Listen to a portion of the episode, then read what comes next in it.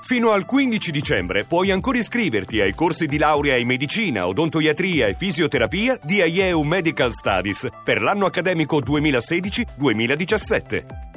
Informati subito all'800 44 44 33 o nei centri studio CEPU. Voci del mattino.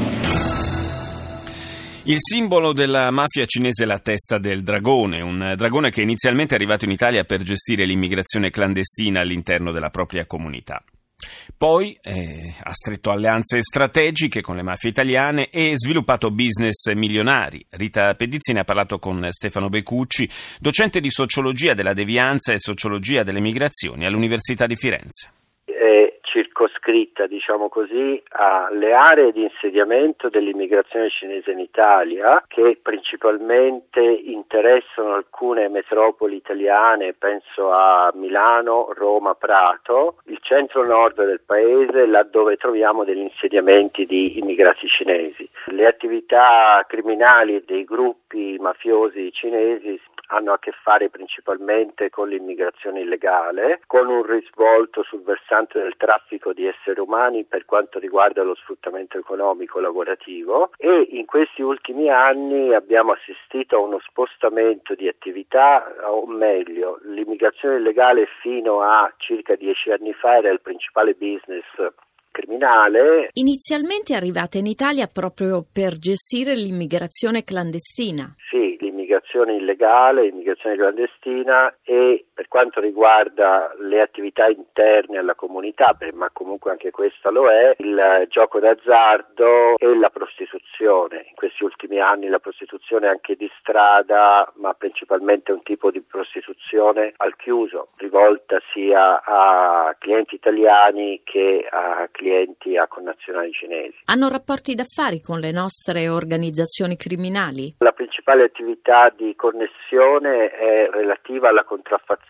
Abbiamo avuto uno spostamento in questi ultimi anni dall'immigrazione illegale come core business criminale principale alla contraffazione, cioè all'importazione di beni dalla madrepatria e anche da altri paesi che fanno diciamo da paesi transito, di beni contraffatti o comunque importati illegalmente. Il principale business è questo e lì troviamo le connessioni con l'andrangheta, come è emerso in questi ultimi anni attraverso varie indagini della direzione distrettuale antimafia di Catanzaro e di Reggio Calabria. Sono merci che approdano presso il porto di Gioia Tauro e altre combinazioni di affari le troviamo con la Camorra per quanto riguarda la Campania, tenendo presente comunque che le attività criminali e gli interessi, diciamo le collaborazioni con la criminalità mafiosa autoctona sono fondamentalmente orientate allo scopo diciamo di raggiungere e ottenere dei reciproci vantaggi dentro un'egemonia criminale nella quale i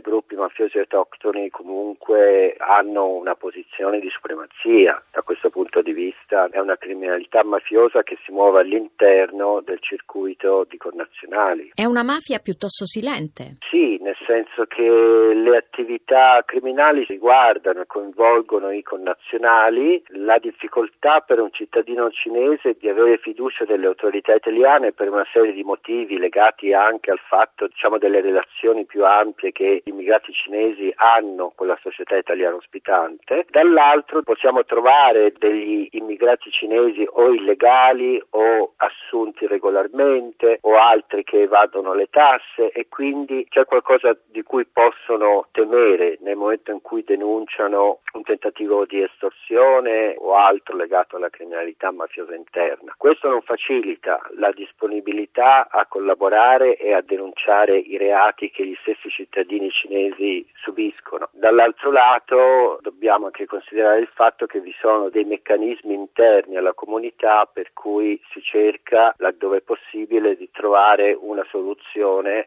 ai conflitti, alle controversie interne senza rivolgersi alle autorità italiane. A questi gruppi criminali la direzione antidroga sta dedicando particolare attenzione, sono tra i maggiori produttori mondiali di droghe sintetiche. Più che lavorare sul piano internazionale dove mancano effettivamente obiettivi, strumenti di cooperazione per andare a colpire e contrastare questi fenomeni nei luoghi di origine e di partenza, penso alla produzione e al commercio internazionale, si trovano poi a contrastare i gruppi criminali che operano in Italia, sapendo tuttavia che essendo una criminalità transnazionale opera su scala appunto sovranazionale e in molti casi viene colpita la base, il punto di riferimento operativo in Italia, senza tuttavia andare a intaccare l'altro anello che risiede altrove nel paese di origine, in madrepatria, dove solitamente troviamo anche i centri direttivi, quelli che ricoprono i ruoli di vertice della stessa organizzazione criminale.